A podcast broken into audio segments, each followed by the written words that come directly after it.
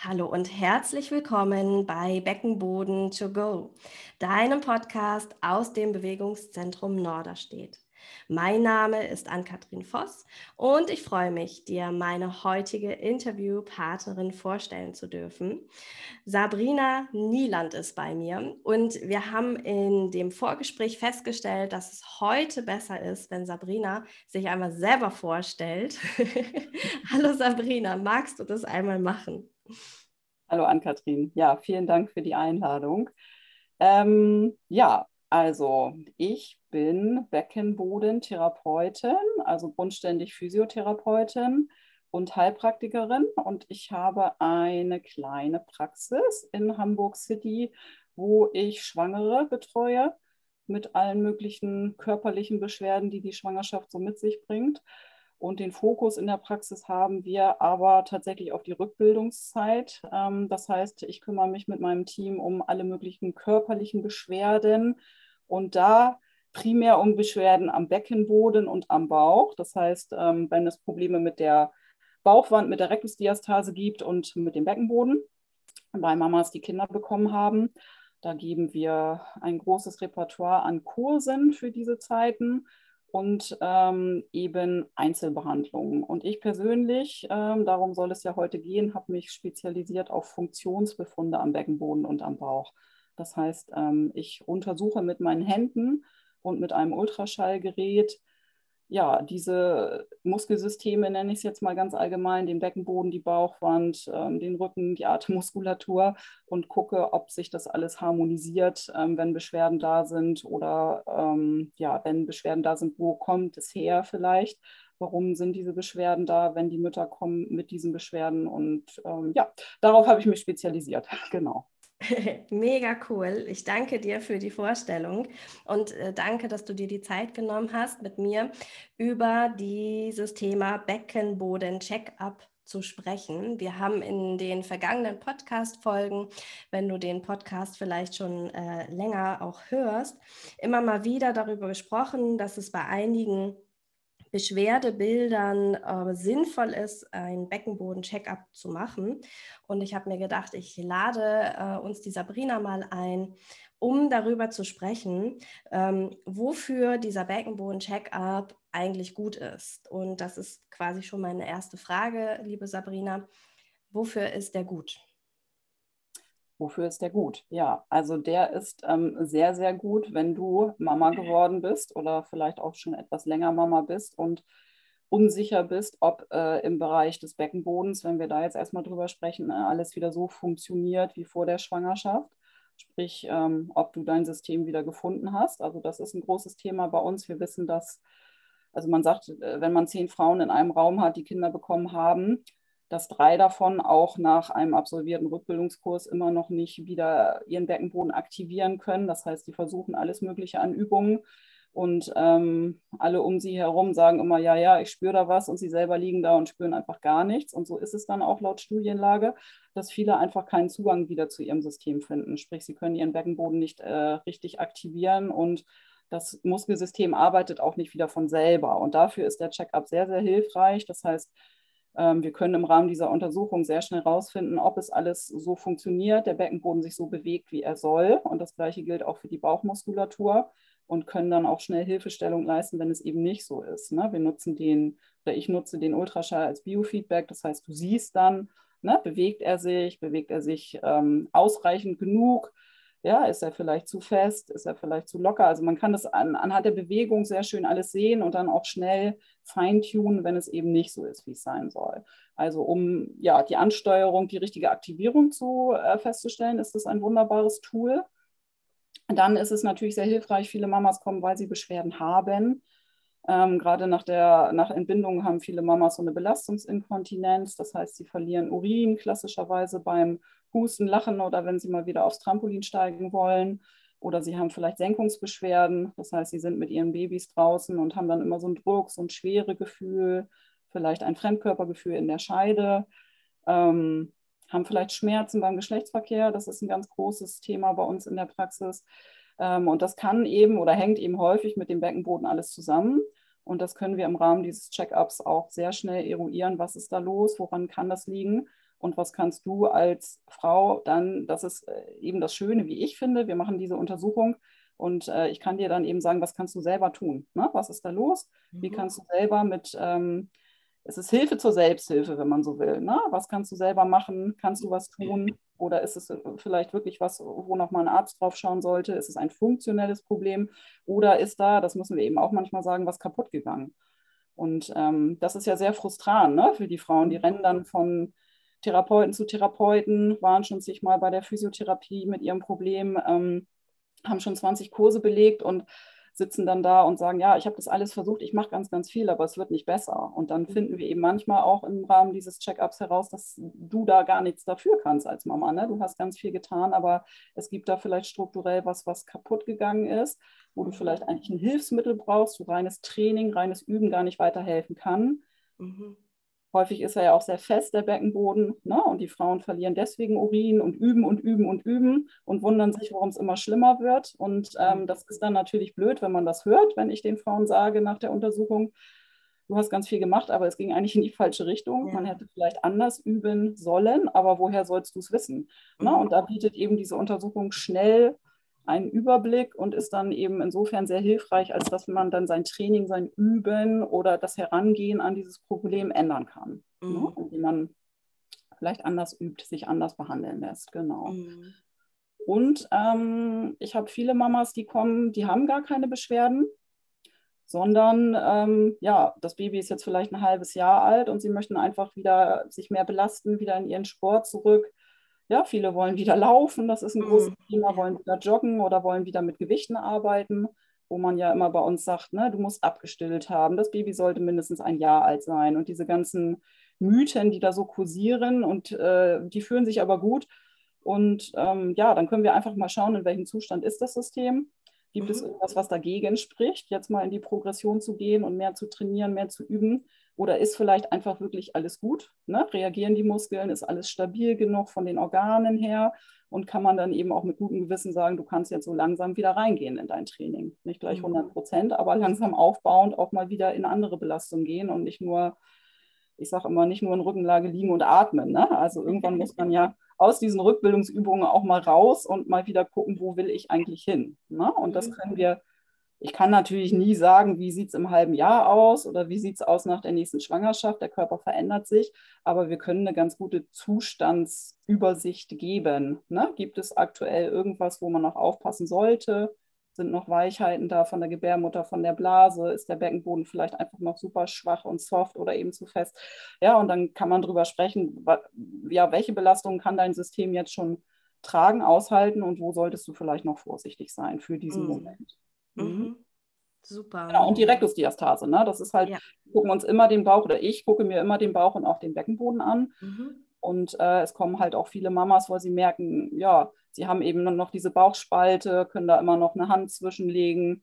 Ähm, oder sie meinen, sie haben noch eine große Bauchspalte, es ist aber gar nicht mehr so schlimm. Also viele kommen eben nicht wegen des Beckenbodens, sondern eben auch wegen der Bauchdecke weil die noch instabil erscheint und sie Symptome haben vom Rücken, von der Verdauung, irgendwas ist noch komisch.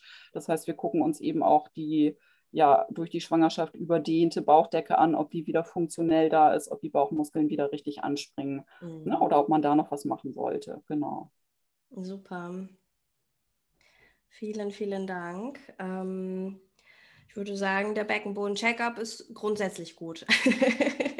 sollte jede Frau gemacht haben. Ja, ja, ja, ja, ja. ja es ist halt, also ich sage immer, wir haben ja eine horrende Studienlage, gerade was Organsenkungen angeht, wenn wir älter werden. Mhm. Man sagt ja, jede Frau, die im, ja, im Alter der Wechseljahre der Hormonumstellung ist, da sagt man, jede zweite Frau hat mit diesem Thema zu tun, hat irgendeine Form von Organsenkung. Das heißt nicht, dass die unbedingt symptomatisch werden muss. Das heißt, viele merken das vielleicht gar nicht. Aber sehr, sehr viele Frauen, wenn man so mal seine Tante, seine Oma fragt, wenn die noch lebt, ja, also das ist ein großes Thema mit diesen Organsenkungen. Und ähm, die kommen ja nicht von heute auf morgen. Also gerade in dem Bereich, äh, denke ich, kann diese Untersuchung, die ich und meine Kollegin machen, sehr hilfreich sein, dass man solche Befunde möglichst schon, die entstehen ja häufig schon nach den Schwangerschaften. Das heißt, dann hat man vielleicht schon einen kleinen Senkungsbefund und der wird dann im Alter einfach irgendwie stärker und dann irgendwann symptomatisch. Ähm, kann man sowas hoffentlich äh, abfangen sodass es, wenn wir älter werden, kein so großes Thema mehr ist. Mhm. Na, dass man dann einfach äh, weiß, ich brauche vielleicht ein Hilfsmittel oder ich muss bei gewissen Sachen aufpassen.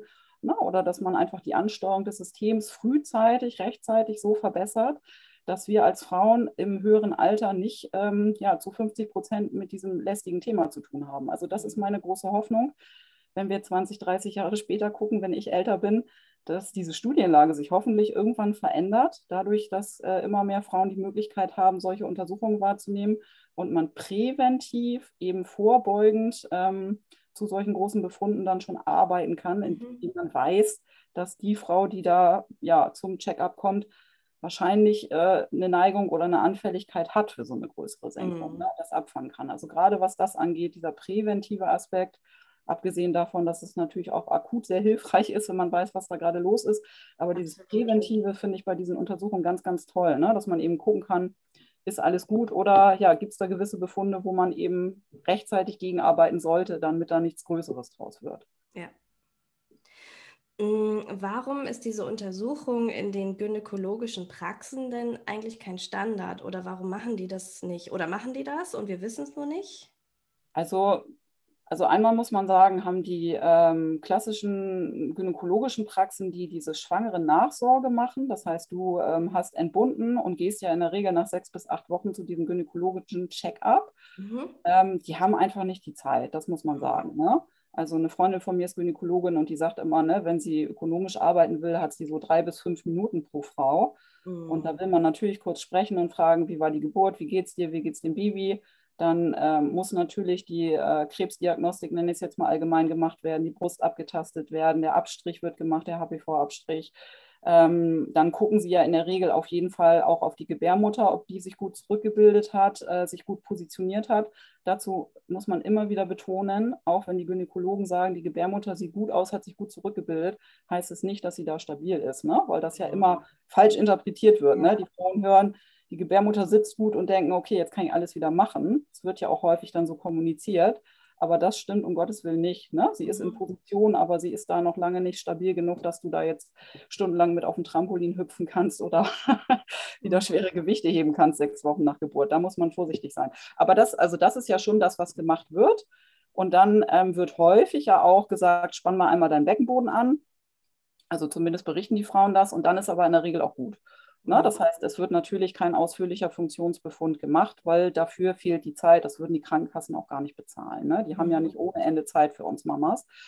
Ähm, dann ist es so, dass äh, der oder die klassische Gynäkologe, Gynäkologin in der Praxis auch nicht wirklich dafür ausgebildet ist. Das muss man auch sagen. Also dieser Funktionsbefund am Beckenboden ist, gehört nicht zum Standardstudium in der Gynäkologie, sagen wir es mal so ganz vereinfacht, das heißt, die können das vielleicht auch gar nicht, müssen sie auch nicht, weil es nicht zu ihrem Kompetenzbereich gehört. Und es gibt aber Ärzte, die können so eine Untersuchung machen, natürlich. Das sind die Urogynäkologen. Die findest du aber nicht in der freien Praxis. Mhm. Ne, das sind die Ärzte, die arbeiten in den zertifizierten Beckenbodenzentren. Das heißt, da, wo auch äh, der Beckenboden operiert wird, wenn es sein muss, die Senkungen operiert werden. Ähm, und da kann natürlich auch so ein Funktionsbefund gemacht werden. Aber so beim klassischen nach Untersuchungstermin nicht. Ne? Und deswegen, ähm, das kann man keinem vorwerfen, die haben die Zeit nicht, die bekommen es nicht bezahlt. Und ähm, ja, da ist einfach so eine Untersuchung gar nicht möglich, selbst mhm. wenn die Ärzte vielleicht die Kompetenz haben, das zu machen. Mhm. Ne? Mhm. Und das, was wir oder was, ja, was ich und was auch die Kolleginnen bemängeln, ist eben, du liegst da auf dem Stuhl, hast die Beine breit, auf Deutsch gesagt, Beine hoch und breit. Ähm, die Organe fallen mit der ja, entgegen der Schwerkraft nach hinten in dieser mhm. Position. Deswegen ähm, sind die Frauen häufig sehr überrascht. Wir untersuchen zum Beispiel auch im Stehen. Das mhm. heißt, ich taste durch die Scheide den Beckenboden ab, auch wenn du vor mir stehst, wenn du zum Checkup kommst. Das kennt man von den Gynäkologen nicht. Und das ist zum Beispiel was, was wir äh, als sehr wichtig empfinden. Einmal, weil natürlich unser System in der Regel Probleme macht, wenn wir uns unter Schwerkraft aufhalten. Das heißt, äh, Organsenkungsbeschwerden, Inkontinenzen merkst du in der Regel nicht, wenn du äh, im Bett liegst oder auf, dem, auf der Couch, sondern die treten unter Schwerkraft auf. Und auch den Beckenboden brauchst du eher unter Schwerkraft. Und ähm, sowohl die Beckenbodenaktivierung kann eine ganz andere sein, wenn ich dich im Liegen untersuche, als wenn ich dich im Stehen untersuche. Und eben auch ähm, gewisse Senkungstendenzen, Weichheiten nenne ich es jetzt mal, der Organe, kannst du eben auch tatsächlich äh, am besten beurteilen, ähm, wenn du im Stehen tastest. Ne? Mhm. Und deswegen ist es ganz häufig so, dass die Frauen dann sehr irritiert sind, wenn ich ihnen sage, pass auf, ich würde noch ein bisschen abwarten mit Joggen zum Beispiel, weil guck mal hier im Ultraschall und ich habe es auch schon gefühlt, die Blase steht schon noch sehr tief, es ist schon alles noch sehr, sehr weich, da ist noch viel Bewegung. Und sie dann eben sagen, oh, wieso hat mir das meine Frauenärztin nicht gesagt? Ja, es ist halt schwer ja, zu befunden, wenn man in Rückenlage mit Beine hochguckt. Aber das ist, wie gesagt, auch nicht in deren Fokus. Ne? Also das kann man jetzt den Ärzten nicht vorwerfen. Ne? Die haben den Fokus auf anderen Sachen. Mhm. mhm. Du hattest gerade zwei wichtige Sachen gesagt. Das ist einmal der Faktor Zeit und der Faktor die Kosten. Das heißt, lass uns einmal kurz über Zeit und Kosten sprechen. Ähm, beim Beckenboden-Checkup, bei dir und bei KollegInnen von uns, wie viel Zeit wird ungefähr eingeplant und wie viel äh, kostet es mich? Weil ich habe gerade gehört und verstanden, die Krankenkassen bezahlen es nicht. Ja, also es ist natürlich abhängig, wo man hingeht. Ne? Also bei mir ist das so, ähm, ich mache diesen Check-up nur als Stundentermin. Mhm. Ja? Das heißt, ich mache immer einen Palpationsbefund. Das heißt, ich untersuche den Beckenboden und auch den Bauch mit meinen Händen, mit den Fingern. Mhm. Und dann gucken wir uns das Ganze im Ultraschall an. Und mhm. es gibt natürlich ein Gespräch vorher, ein Anamnesegespräch, wo du erzählen kannst, warum du eigentlich da bist. Und es gibt auch hinterher natürlich eine Art Beratungsgespräch, ein zusammenfassendes Gespräch. Und das dauert eine Stunde. Wobei ich sagen muss mittlerweile, dass ich schon am Überlegen bin, ob ich das auf anderthalb Stunden erhöhe. Mhm. Ähm, also ich komme häufig mit dieser Stunde gar nicht hin, ne? mhm. je nachdem, äh, mit was für einem Problem die Frau nun zu mir kommt. Anderthalb Stunden sind eigentlich schöner, aber ich kenne es eigentlich als Stundenuntersuchung, auch bei Kolleginnen. Und was die Kosten angeht, ist es sehr, sehr unterschiedlich. Ja, also ich habe eine reine Privatpraxis, also ich kann gar keine Kassenrezepte abrechnen. Und wie du schon sagtest, gibt es eigentlich auch diese Untersuchung, wenn man es ganz genau nimmt, äh, gibt es da gar keine Möglichkeit, die auf Kassenrezept abzurechnen. Mhm. Ähm, bei mir ist es eine Privatzahlerleistung oder dadurch, dass ich eben auch Heilpraktikerin bin, wenn jemand privat versichert ist oder eine Zusatzversicherung hat, das haben ja ganz viele für Zähne, Brille, da ist dann meistens der Heilpraktiker mit drin, dann kann man eben meine Rechnung auch da einreichen und ähm, bekommt eben einen Teil oder alles von der Krankenkasse zurückerstattet. Aber primär ist es eine Selbstzahlerleistung.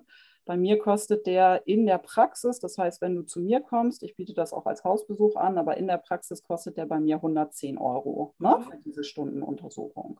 Genau, es gibt ein paar ähm, gesetzliche Kassen. Ich empfehle den Frauen immer, meine Rechnung einzureichen, mhm. weil ich die Erfahrung gemacht habe, dass eben doch ein paar gesetzliche Kassen auch Heilpraktikerrechnungen unterstützen. Ah. Ähm, das heißt, sie bekommen dann manchmal was dazu, aber primär ist es eine Selbstzahlerleistung. Ne? Mhm. Es ist viel Geld, aber ich sage immer, es ist eine neue Jeans, auf die man vielleicht noch, die man ein bisschen rausschiebt und die vielleicht jetzt gerade nicht sein muss. Und es ist eine wertvolle Sache. Mhm. Ähm, und man macht es ja in der Regel auch nur einmal. Also die meisten Frauen sehe ich einmal und dann mhm. brauchen sie mich auch nicht mehr, es sei denn, es ist wirklich ein behandlungsbedürftiger Befund da, wenn zum Beispiel mhm. schmerzhafte Narben oder so da sind. Ähm, meistens reicht dieser eine äh, Check-up aus. Ne? Das heißt, es bleibt dann bei dem einen Termin. Und ich, also ich kenne Preise bei den Check-ups zwischen 90 und 140 Euro. Also deswegen, mhm. das hängt so ein bisschen davon ab, wer ist bei euch in der Nähe, wer bietet das an, da müsst ihr fragen. Mhm. Und ich kann mir auch gut vorstellen, dass es, wenn die Kollegin vielleicht in einer Praxis arbeitet, die Kassen zugelassen ist, dass es da auch gewisse Möglichkeiten gibt, ein Rezept mit abzurechnen. Also da kann ich nur empfehlen, guckt mal, wer ist bei euch in der Nähe, fragt mal nach, was für mhm. Möglichkeiten mhm. habt ihr da. Mhm. Auf einem normalen Kassenrezept kann man es eigentlich nicht anbieten, weil die normalen Kassentermine ähm, das weißt du besser als ich, gehen, glaube ich, von 15 bis 25 Minuten. Ne? Das heißt, ein Termin hat äh, nicht mehr Zeit als 25 Minuten und wenn du so arbeitest, zahlst du eigentlich schon den großen Teil aus eigener Tasche als Praxis. Ja, ja das heißt, da kannst du nicht wirtschaftlich arbeiten. Und die Ausbildung, die wir machen müssen, um das anbieten zu können und die Erfahrungswerte, das Geld, was da reinfließt, kann ich nur immer wieder sagen, das war bei mir mit Sicherheit ein Kleinwagen. Der Ultraschall hat viel Geld gekostet. Allein das Gerät, naja. Also deswegen, selbst wenn ich es irgendwie machen könnte, würde ich es, glaube ich, einfach nicht machen, weil für das, was die Krankenkasse für diese 15 bis 25 Minuten mir zahlen würde, würde ich auch niemals auf das kommen, was ich eigentlich dafür berechne. Ja. Ne? Ja. Und so haben wir die Zeit, so habe ich äh, ja viel Zeit, wirklich auch auf alle Fragen einzugehen, in Ruhe zu arbeiten, da nicht durchzuhetzen. nicht Stress zu machen, wenn du nochmal eine Frage hast und ich fünf Minuten überziehe. Dadurch, dass ich Stundentermine habe, dann muss die andere Mama eben nochmal einen Tee trinken und fünf Minuten länger sitzen, ist dann auch kein mhm. Problem, dann hängen wir es da hinten dran. Also so ist es einfach ein schönes, äh, umfassendes Arbeiten, wo man wirklich auch eine gute Aussagekraft hat und nicht durchhetzt, weil die Zeit nicht da ist. Ne? Ja, ja. Okay. Du hast jetzt ähm, schon kurz angeschnitten, was in dieser Stunde dann stattfindet, von Anamnesegespräch über Untersuchungen, über ähm, was machen wir dann mit dem Befund. Ähm, kannst du da nochmal ins Detail gehen? Ja. Ähm, ich möchte jetzt zu dir kommen. Wie kann ich mir diese Stunde bei dir vorstellen? Mhm. Ja, also erstmal unterhalten wir uns. Das heißt, wir sitzen ganz entspannt zusammen wir trinken einen Tee, du erzählst mir, warum bist du eigentlich da, was möchtest du wissen, hast du Beschwerden oder möchtest du, ich nenne das immer eine Statusabfrage haben, also den Status deines, deines Systems wissen, ob alles so funktioniert, ähm, wie es sein sollte oder ob irgendwo noch Schwachpunkte sind. Ähm, dann stelle ich dir ein paar Fragen. Wichtig ist zum Beispiel auch immer, ob du irgendwelche Medikamente nimmst, die irgendwie ne, die Gerinnung beeinflussen, weil ich ja dann auch einen Tastbefund mache, nicht, dass es da zu blauen Flecken kommt zum Beispiel. Also ich frage ein paar Sachen, du fragst ein paar Sachen, dann erkläre ich dir, was, ähm, was wir gleich machen und du musst mir das dann auch unterschreiben. Das heißt, ich habe so eine Einverständniserklärung, die muss jede Frau unterschreiben, ne, dass sie freiwillig bei der Untersuchung ist. Und dann ähm, ist es so, dass du erstmal dich etwas entkleidest.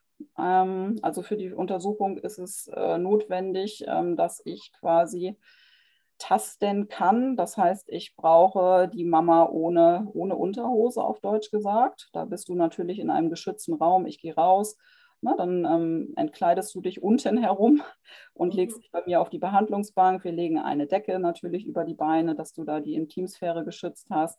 Und dann schaue ich mir immer erstmal den Bauch an, ne, um erstmal anzukommen. Das heißt, ich schaue mir bei jeder Mama, egal ob sie ein Problem vermutet an der Bauchdecke, immer auch die Bauchmuskeln an, weil wir da eben auch für den Beckenboden relevante Zusammenarbeiten haben in den Muskelsystemen. Ich taste den Bauch ein bisschen ab. Ich halte meinen Ultraschallschallkopf auf die Bauchdecke, wir gucken uns das Bindegewebe an, wir gucken uns an, wie die Muskeln arbeiten, wir schauen, ob der Beckenboden mit deinen Bauchmuskeln spricht, ganz, ganz wichtig, ne? ob da eine Zusammenarbeit da ist, so wie es sein sollte. Wenn es einen Kaiserschnitt gab, schaue ich mir die Narbe mit an, wenn ich das darf, wenn ich die anfassen darf und gucke, ob das alles normal beweglich ist, ob es da irgendwo Auffälligkeiten gibt. Dann ähm, sind wir weiterhin in Rückenlage. Ich taste den Beckenboden ab. In der Regel ist es so, dass ich mit einem Finger durch die äh, Scheide taste. Ähm, das reicht eigentlich für einen Funktionsbefund am Beckenboden aus. Manchmal tasten wir rektal, das heißt ähm, wirklich durch den Anus, durch den, die ja, Enddarmöffnung, wenn man so will. Das kann mal sinnvoll sein, wenn du eine größere Dampfverletzung hattest oder einen größeren Dammschnitt und wenn es eben Probleme mit der Kontinenz, also mit der Stuhlkontinenz gibt. Ne? Das heißt, es gibt ja Mamas leider Gottes, die verlieren Stuhl. Ähm, und dann macht es manchmal Sinn, aber ich gucke eigentlich erstmal immer durch die Scheide und meistens reicht das aus. Und wenn, dann besprechen wir das natürlich vorher und dann machen wir das auch nur, wenn das für die Mama in Ordnung ist. Ähm, wenn ich vaginal taste durch die Scheide, ähm, schaue ich mir den Beckenboden an. Das ist ja wie so eine, wie so eine Obstschale, sage ich immer. Ne? Die hat eine rechte, eine linke Seite. Das heißt, ich taste den Beckenboden ab, ich schaue nach Vernarbungen, wenn welche da sind. Ich gucke, ob es irgendwo Verletzungen am Beckenboden gab. Dann schauen wir erstmal, was passiert. Ich sage immer, mach mal das, was für dich Beckenboden ist. So sage ich das immer zu den Frauen. Und dann gucke ich, wie reagiert der Muskel, was macht der. Und dann haben wir halt gewisse Normwerte. Ich denke, das führt jetzt zu weit, wenn ich das erkläre, aber ich schaue erstmal, ob der in diese Bewegung kommt, wenn du es ihm sagst, die wir haben wollen. Und ob diese Bewegung, ob diese Kraft ausreichend ist. Dann schauen wir auf Schnelligkeit. Ähm, wir schauen auf Ausdauerfähigkeit, wir gucken auf Reflexivität, ganz wichtig. Das heißt, ähm, irgendwann soll es ja mal so sein, dass du da nicht mehr immer drüber nachdenken musst und ihn immer aktiv anspannst, sondern er soll selber reagieren. Und das kann man beim Tasten schon wunderbar fühlen, ob er das schon kann in dem Moment, wenn du bei ihm Kann ich da direkt einmal eine Frage ja. stellen, Sabrina? Weil, also es ist ja so, ne, du wirst mich dann wahrscheinlich auffordern, mal zu husten oder so. Mhm. Mhm. Ähm, was ist, wenn ich denn, wenn ich schon mit einem Problem vielleicht Belastungsinkontinenz komme ähm, und ich verliere dann bei dir da auf der Liege vielleicht Urin? Ja, das ist eine große Sorge und das ist auch gar nicht so selten, das ist aber kein Problem. Mhm. Also für mich ist das gar kein Problem. Ich habe auch immer wieder die Anfrage, Mensch, gerade die, äh, die Mamas nach Entbindung, die haben ja noch keinen regulären Zyklus. Das heißt, manchmal rufen die dann an und sagen, oh, jetzt habe ich so lange auf den Termin gewartet, jetzt habe ich gerade meine Tage, jetzt kann ich gar nicht kommen. Also das sind alles so Sachen, ähm, das kann man besprechen. Ne? Wir legen Papier unter den Popo aufs Handtuch. Ähm, das passiert ganz, ganz häufig. Es gehen auch öfter mal Pupse ab beim Pressen. Ja, ähm, das ist den Frauen natürlich super unangenehm, aber für uns, die wir so arbeiten, ist das mhm. ganz normal. Und es ist überhaupt kein Problem. Es ist auch kein Problem, wenn ein bisschen Blutung da ist. Ähm, das Einzige, was ich nicht darf, rein rechtlich und was ich auch nicht machen würde, ist im Wochenfluss untersuchen. Ja. Ne, das heißt, man kann diese Untersuchungen jetzt nicht direkt nach Entbindung machen, macht auch funktionell keinen Sinn. Ne? Mhm. Also so sechs bis zehn Wochen sollten schon nach Entbindung da sein. Ne? Aber das, genau, das sind so Sachen, die passieren und ähm, das ist für uns absolut kein Thema. Ne? Mhm. Aber fragen die Frauen immer wieder, genau. Und da kann man einfach, ne, wir legen was drunter, auch in der stehenden Untersuchung, die kommt dann als nächstes. Ne, wenn wir uns im Rückenlager alles angeguckt haben, dann schauen wir eben nochmal, wie sieht es unter Schwerkraft aus. Ne, was macht der Beckenboden unter Schwerkraft? Das heißt, ich taste wieder, wenn du vor mir stehst, durch die Scheide mit einem Finger und wir vergleichen das mit der liegenden Situation ohne Schwerkraft. Ne, und gucken da eben nochmal, wie du gerade sagst, beim Pressen und beim Husten ganz besonders darauf, was machen da die Organe? Tanzen die noch Ping-Pong in deinem Unterbauch oder ist da schon eine gewisse Festigkeit da, sodass das Ganze eben belastbarer ist? Ähm, genau, das ist also der Tastbefund, der gemacht wird. Mhm. Dann schauen wir im Ultraschall, das ist auch immer ganz wichtig zu wissen. Man kennt es ja vom Frauenarzt, die nutzen diesen langen Schallkopf, diesen langen, dünnen, der so aussieht wie so, wie so ein größerer Stift und führen den ein. Den nutzen wir nicht. Mhm. Ähm, wir schauen beim Funktionsbefund perineal. Das heißt, ich habe einen Schallkopf, der sieht etwas anders aus, der ist rund und auch etwas breiter, der wird aber nicht eingeführt. Also ganz wichtig, die Ultraschalluntersuchung findet von außen statt. Das mhm. heißt, dieser Schallkopf wird hygienisch verpackt und dann hält man den nur von außen an die Dammregion. Also der liegt ähm, ja, zwischen Scheide und Anus. Mhm. Und dann gucken wir vom Damm quasi in den Unterbauch. Also der, der Ultraschall schallt dann die Unterbauchregion. Und ich erkläre euch das natürlich. Du kannst es dann am Bildschirm sehen. Und man sieht dann die Blase, die Gebärmutter, den Scheidenbereich, den Anus. Und ähm, wir können eben, also das Rektum, Entschuldigung, nicht nur den Anus, also das, den kompletten Enddarmbereich. Und wir können dann anhand dieses Bildes sehen, was macht der Beckenboden. Das heißt, du kannst mal sehen, was passiert, wenn du ihn aktivierst. Und dann kann ich dir eben auch sagen, versuch mal das zu machen, versuch mal das zu machen, wenn es halt noch nicht ganz richtig ist oder nicht ganz optimal ist. Ähm, das heißt, wir können dann anhand dieses Bildes, dieses Biofeedbacks schön feintunen. Und dann kannst du eben auch mal sehen, wenn du ähm, presst, pressen ist gleichzusetzen mit ich hebe was Schweres an zum Beispiel. Mhm. Ja, ähm, was passiert denn da? Ne? Ist da noch viel Bewegung in den Organen oder ist das schon schön stabil? Oder du kannst sehen beim Husten, ne? warum ja, geht da vielleicht noch Urin raus? Also es ist häufig so ein Eye-Opener, ähm, weil man da wirklich liegt und denkt, ach so, ja, jetzt wo ich das sehe, ist es total klar. Ne? Also den, die, die Frauen liegen da wirklich häufig und sagen, ja, jetzt wo ich das so sehe und spüre, macht es total Sinn, dass ich da ein Problem habe. Ne? Oder das ist ja tatsächlich wenig Bewegung. Oder ne? also das ist sehr, sehr hilfreich anscheinend, wenn man visuell wirklich mal sieht, was passiert in meinem Körperinneren. Mhm. Also wenn du sagst, ich, ich sehe das dann auch als äh, Person, die dort geschallt wird, dass äh, du hast so ein Gerät, wo ich mit drauf gucken kann und du erklärst ja. mir das dann auch richtig. Genau, das ist wie so ein kleiner Fernseher. Also am Ende ist es ähnlich wahrscheinlich wie das Gerät, was du vom Frauenarzt kennst.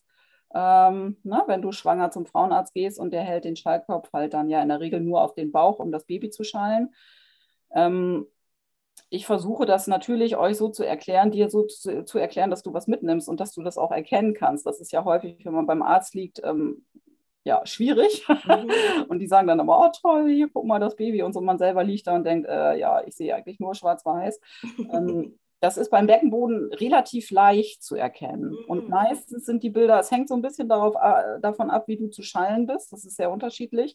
Aber meistens bekommen wir ein Bild, was klar ist und was du dann auch wirklich mitnehmen kannst und erkennen kannst und wirklich siehst, was da passiert. Mhm. Das, ja, da muss man keine Angst vor haben. Das habe ich eigentlich nie, kann ich sagen, dass die Frauen sagen, ich erkenne da gar nichts. Also mhm. Also das klappt ganz gut. Da kann man sich eigentlich drauf verlassen, ja.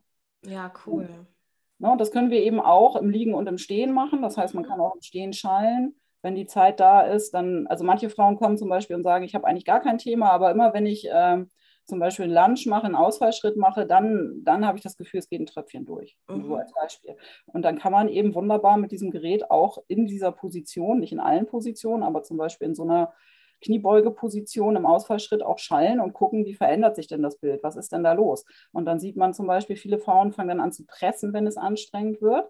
Das heißt, sie mhm. können, wenn sie ruhig stehen, können sie wunderbar von unten nach oben ihr System aktivieren.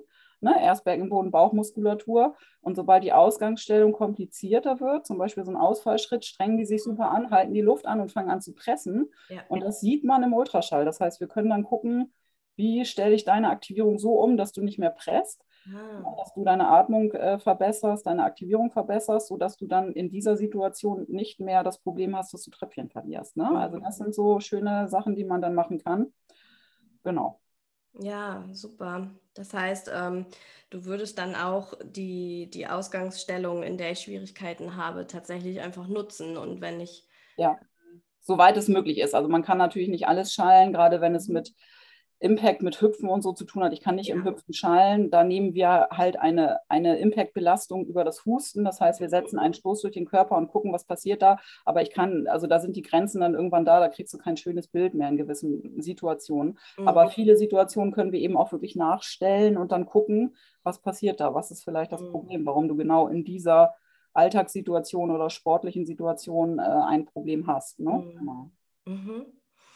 Okay, und dann hast du meine Beckenbodenmuskulatur getastet, du hast geschallt, du hast dir meinen Bauch angeschaut und ähm, wir haben sozusagen einmal den Ist-Zustand, mhm. wie mein System gerade so arbeitet. Was kann ich mit den Ergebnissen dann anfangen? Ja, dann sprechen wir, so wie wir am Anfang schon zusammengesessen sind, setzen wir uns wieder hin, wir trinken was. und ähm, genau dann erkläre ich dir meinen Befund. Ne? Das heißt, ich erkläre mhm. dir nochmal, was haben wir gesehen, was habe ich gefühlt. Das mache ich ja auch alles schon in der Untersuchung, aber das äh, ist häufig sehr, sehr viel. Das heißt, es macht Sinn, das am Ende nochmal für dich zusammenzufassen und erkläre dir dann aus meiner Sicht, äh, wo liegt das Problem was kannst du selber tun? Ja, also gibt es was, was du selber tun kannst? Wie gesagt, manchmal muss man eben auch sagen, da kannst du jetzt machen, was du willst. Das wirst du durch Beckenbodentraining oder so nicht wegkriegen. Du brauchst ein Hilfsmittel, vielleicht ein Pessar. Ja, manchmal sind es eben auch wirklich Befunde, wo ich sage, du musst auf jeden Fall nochmal zum Arzt. Das muss mal im Beckenbodenzentrum gegengecheckt werden. Ja, vielleicht muss da auch wirklich was operiert werden. Zum Beispiel, ähm, wenn jetzt eine Mama eine größere Senkung hat also es gibt mhm. halt Senkungsbefunde, wenn die Blase ganz, ganz tief steht oder die Gebärmutter, da kannst du selbst mit dem besten Beckenboden nicht mehr gegenhalten. Und dann muss man eben auch vernünftig sein und sagen, ähm, du hast schon so viel versucht, ähm, geh bitte mal zu den Ärzten und vielleicht äh, ja, wäre es für alle Beteiligten einfacher, sich auch mal mit der chirurgischen Option ähm, zu mhm. beschäftigen, auch wenn das selten ist, aber es gibt solche Fälle. Mhm. Und das ist dann immer blöd, weil die Frauen sich natürlich auch hoffen, dass wir nochmal irgendwas finden, was man machen kann. Aber auf der anderen Seite sagen die dann auch, das war super hilfreich für mich, weil ich jetzt eigentlich mal wirklich auch weiß, okay, ne, ich habe das alles versucht, es hat nicht funktioniert, ich muss jetzt mal in die nächste äh, Option gehen. Mhm. Aber in der Regel kann man ja immer was machen. Und gerade wenn noch nicht viel versucht wurde an Hilfsmitteln, an Trainings. Äh, ich bin zum Beispiel auch ein großer Fan von Biofeedback-Geräten. Ne, das heißt, äh, man kann lokal die Muskelarbeit, nenne ich es jetzt mal, wirklich verbessern über so ein Biofeedback-Gerät häufig. Ne? Manchmal, wenn der Beckenboden ganz, ganz schwach ist und die Entbindung schon länger her ist, macht es auch Sinn, dann ein bisschen mit Strom, mit Reizstrom zu arbeiten. Also es gibt ganz, ganz viele Optionen. Und ganz, ganz häufig ist es einfach ähm, so, dass du selber ganz viel machen kannst im Sinne von, du kannst gegen deine Schmerzen selber arbeiten, indem du vielleicht selber ein, deine Narbe massierst, behandelst. Das erkläre ich dann nochmal, wie man das machen kann. Ähm, ganz, ganz häufig äh, kannst du einfach die Ansteuerung deines Systems verbessern. Das heißt, wir sprechen darüber, welche Übungen machen Sinn jetzt für dich, in welche Richtung kannst du noch arbeiten, wie kannst du das Pressen vermeiden, was wir gesehen haben. Ähm, also häufig sind das wirklich ganz, ganz Kleinigkeiten, die dann ähm, ja, zielführend sind ne? und gar nicht so die großen Sachen. Ja, das ist so das, was wir dann am Ende machen. Ne? Das heißt, wir sprechen darüber, was man jetzt aus meiner Sicht machen kann. Und das ist natürlich wie überall in der Therapie ähm, gerade was die Rektusdiastasen angeht, habe ich das auch ganz häufig, dass die dann sagen, ja, und dann war ich aber nochmal beim Arzt und der hat was ganz anderes gemessen oder äh, es hat sich dann verändert, aber das ist äh, bei allen Sachen so. Also wir machen halt eine Momentaufnahme und ich kann dann einfach aus meinem Erfahrungsschatz dir eine Empfehlung aussprechen. Mhm. Mhm. Und äh, wir haben ein, eine gewisse Evidenz, also eine gewisse Studienlage am Beckenboden, aber auch nicht wirklich viel, wenn man sich mhm. damit mal beschäftigt. Und bei der Rektusdiastase ist es noch viel, viel weniger. Das heißt, es ist noch sehr viel Erfahrungswissen da. Und das, was ich dann eben dir mitgebe, ist ja aus meinem Erfahrungswissen das, was ich für dich als sinnvoll erachte. Ich mache ähm, in der Regel auch so Recalls, das heißt, ich äh, melde mich bei den Mamas nochmal so drei Monate nach der Untersuchung, um einfach mal zu fragen, wie geht's dir? Mhm. Und an sich kann ich sagen, dass die Feedbacks immer gut sind. Ja? Das mhm. heißt, dass die Frauen eigentlich in der Regel immer sagen, das wäre sehr hilfreich und das, was du mir empfohlen hast, hat auch funktioniert manchmal nicht, aber das ist, denke ich, immer so. Mhm. Und ich freue mich auch immer sehr, wenn ich die Frauen ins Beckenbodenzentrum geschickt habe und sie dann auch wirklich hingehen. Ähm, dann mache ich das auch so, dass ich den Befund nochmal ordentlich abtippe, damit die nicht mein Handgekrakel mitnehmen müssen. Und ähm, in der Regel bekomme ich das Feedback auch, dass die Urogynäkologen dann im Beckenbodenzentrum das auch bestätigt haben, was ich gesagt habe. Also von mhm. daher, ja, glaube ich, kann ich ganz gut Empfehlungen aussprechen, die dann auch hilfreich sind für die Frauen. Mhm. Ja, Du machst das ja auch schon eine ganze Weile und hast da wirklich schon viele, viele, viele Erfahrungen äh, sammeln können. Du kommst ja auch in Städte und äh, machst mal so einen ganzen Samstag äh, ja. nur Beckenboden-Check-ups. Also ähm, wenn du als Fachperson zuhörst und sagst, oh, ich hätte gerne in meiner Praxis mal äh, so einen Beckenboden-Check-up-Tag, machst du das noch, Sabrina? Ja, wobei sehr reduziert. Also ja. ich habe das lange gemacht. Also ich sag mal, vor zwei, drei Jahren war ich noch fast jedes zweite Wochenende in einer anderen Stadt. Mhm. Also ich habe so einen portablen Ultraschall, mit dem ich eben rumreisen kann. Ähm, ich mache das jetzt aktuell nur noch um meinen Wohnort herum. Ich wohne ja in Hamburg. Das heißt, äh, ich nehme noch so Check-up-Tage an, ähm, wo ich eben morgens hinfahren und abends nach Hause fahren kann. Also mhm. ich fahre nicht mehr nach Bayern oder nach Frankfurt, wo ich dann eben mhm. zwei Nächte im Hotel sein muss ähm, ja, einfach aufgrund, ich habe noch eine kleine Tochter und ja, irgendwo muss man dann auch seine Life-Work-Balance äh, im Auf Rahmen halten. Fall. Und es gibt aber ja mittlerweile, also ihr könnt euch gerne bei mir melden, wir haben ja mittlerweile ein sehr großes Netzwerk auch an Kollegen, Kolleginnen, die das anbieten. Also da kann ich euch vielleicht jemanden empfehlen in eurer Nähe. Was ich noch mal ganz kurz sagen möchte, ähm, die Frage kommt auch ganz, ganz häufig. Ne? Also wir haben jetzt den Checkup gemacht ähm, und du hast gesagt, dass das System ist eigentlich gut. Ne? Mein Beckenboden, mein Bauch funktioniert gut. Ähm, heißt das denn jetzt, dass ich keine Probleme haben werde, wenn ich in den Sport gehe? Ja. Da kannst du mir eine Garantie geben, dass wirklich alles gut ist. Das muss man eben ganz klar sagen, das geht natürlich nicht, ja, wie immer in der Medizin. Also wir können euch keine Garantie geben, dass das auch in zehn Jahren noch gut sein wird. Ähm, das kann sich alles ändern, hormonell, altersbedingt, äh, durch eine neue Schwangerschaft vielleicht. Und ähm, was man eben auch sagen muss, das, was wir da machen, ist natürlich ein ganz Fokus auf Beckenboden, Bauch. Ja, ähm, Beckenboden, Bauchmuskulatur muss man natürlich im Zusammenhang sehen des ganzen Körpers. Das heißt, ähm, wenn ich dir sage, dein Beckenboden ist so den Normwerten entsprechend, das ist alles in Ordnung und auch deine Bauchdecke sieht gut aus nach Schwangerschaft, kann es trotzdem sein, dass du in deinen Sport gehst und trotzdem Probleme bekommst, weil natürlich diese Muskelsysteme im Zusammenhang mit dem ganzen Körper zu sehen sind. Mhm. Ja, also ganz blöd gesagt, du kannst einen super Beckenboden haben und eine tolle Bauchdecke. Wenn du aber ähm, wie der Glöckner von Notre Dame im Sport dich hältst und ganz buckelig und ganz rund bist und eine schlechte Druckverteilung hast über die Atmung oder was auch immer, ja, dann kann es trotzdem sein, dass das System dekonditioniert und äh, Probleme macht. Ja? Sprich, äh, du kannst einen guten Beckenboden haben, kannst aber trotzdem Urin verlieren, kannst aber trotzdem Senkungsprobleme entwickeln, einfach weil der gesamte Rest nicht äh, so funktioniert, wie er sollte. Also wir untersuchen dann wirklich nur selektiv diese Systeme, Beckenboden, Bauch in dem Fall. Ähm, es kann dann trotzdem Ärger machen. Das sage ich den Frauen auch immer. Ne? Wenn Symptome auftauchen, geh mal rein in deinen Sport, guck mal, wie es ist. Und wenn Symptome auftauchen, dann sprechen wir mal, dann telefonieren wir mal, weil dann muss man halt gucken, dann liegt es nicht nur am Beckenboden, am Bauch, dann liegt es irgendwo anders dran. Wenn du ja. läufst wie Phoebe von Friends, vielleicht kennt ihr die Serie noch, ja, also wenn du laufen gehst und total x-beinig läufst und die Unterschenkel nach außen schmeißt und dein Becken komplett instabil ist, dann kann vielleicht auch ein sehr guter Beckenboden äh, das Ganze nicht halten und dann doch Probleme machen, obwohl er im Checkup gut war. Ne? Es ist eine Momentaufnahme und es ist eine ganz tolle Sache, aber es ist um Gottes Willen jetzt keine Garantie dafür, dass äh, niemals in irgendeiner Form Probleme auftreten. Das kann dir im medizinischen Bereich niemand geben, so eine Garantie. Aber die Frage kommt tatsächlich ganz, ganz häufig. Ah, ne? War schon gefragt worden, ob ich das unterschreiben kann. Oha! nee, kann ich dir nicht unterschreiben. Ich kann dir wirklich nur sagen, der Befund, jetzt sieht er gut aus, aber wie sich das entwickelt die nächsten Jahre, leider Gottes nicht. Der Körper ist im Wandel, so wie alles andere auch. Ähm, das heißt ja aber nicht, dass es sich zum Schlechten wandeln muss. Ne? Es kann auch sein, dass es noch besser wird, als es jetzt ist. Ne? Mhm. Mhm.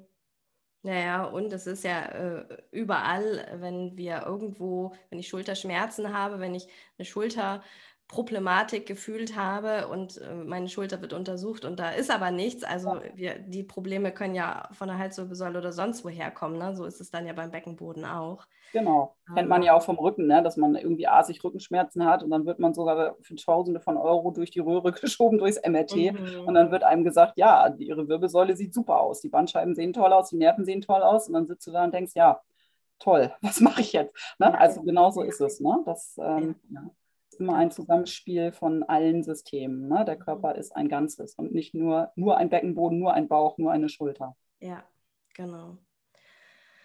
Und äh, gleichzeitig ist es einfach mega, mega spannend, äh, sich mit dem eigenen Körper so auseinanderzusetzen. Ich kann zugucken, wenn du mich schallst. Ich kann mir das anschauen. Also es sind ja tatsächlich gute Möglichkeiten, wieder auch gerade nach, nach Schwangerschaft, Geburt, meinem Körper ein Stück näher zu kommen, ja. besser zu verstehen und ähm, eine gute Wahrnehmung zu entwickeln, um dann äh, ja, im Sport oder so auch vielleicht zu merken, wenn es dann nicht am Beckenboden liegt, sondern an mein X-Bein.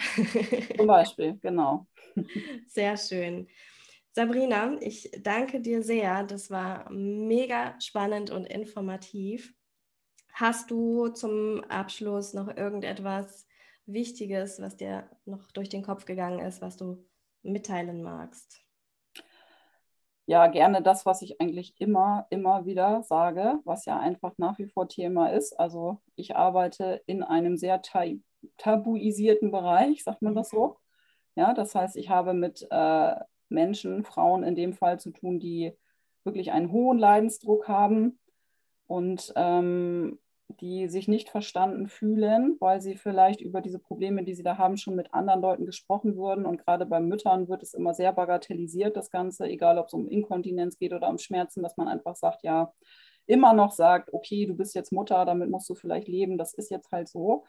Und ich möchte immer wieder einfach da an euch appellieren, ähm, sucht euch Hilfe, guckt, wo sind Ansprechpartner. Und es gibt Ansprechpartner, die das ernst nehmen und ihr müsst heutzutage nicht mehr mit diesen ganzen Problemen leben, so wie unsere Omas das noch mussten und mit ne, Tempos in der Unterhose mhm. vor die mhm. Tür gehen. Also es gibt sehr, sehr viele Möglichkeiten und es stimmt nicht, dass man mit den Sachen leben muss, meistens jedenfalls. Und äh, selbst die Befunde, die so gravierend sind, dass wir konservativ nicht helfen können, es gibt chirurgische Lösungen, die auch gar nicht schlecht sind. Ja, also das, äh, ich erlebe es einfach immer wieder, ne, dass die Frauen wirklich sagen, ich hatte seit Jahren keinen Geschlechtsverkehr mit meinem Mann, weil das so weh tut und mir gesagt wurde, das ist jetzt so, wenn das nicht von alleine weggeht, dann muss ich damit leben. Oder ich äh, ja, würde so gerne wieder laufen, aber ich habe eine Senkung und mir wurde gesagt, das darf ich damit nicht mehr machen. Also lasst euch damit nicht abspeisen. Ja? Wir haben ganz, ganz viele Sachen in unserem Köfferchen, die wir euch anbieten können.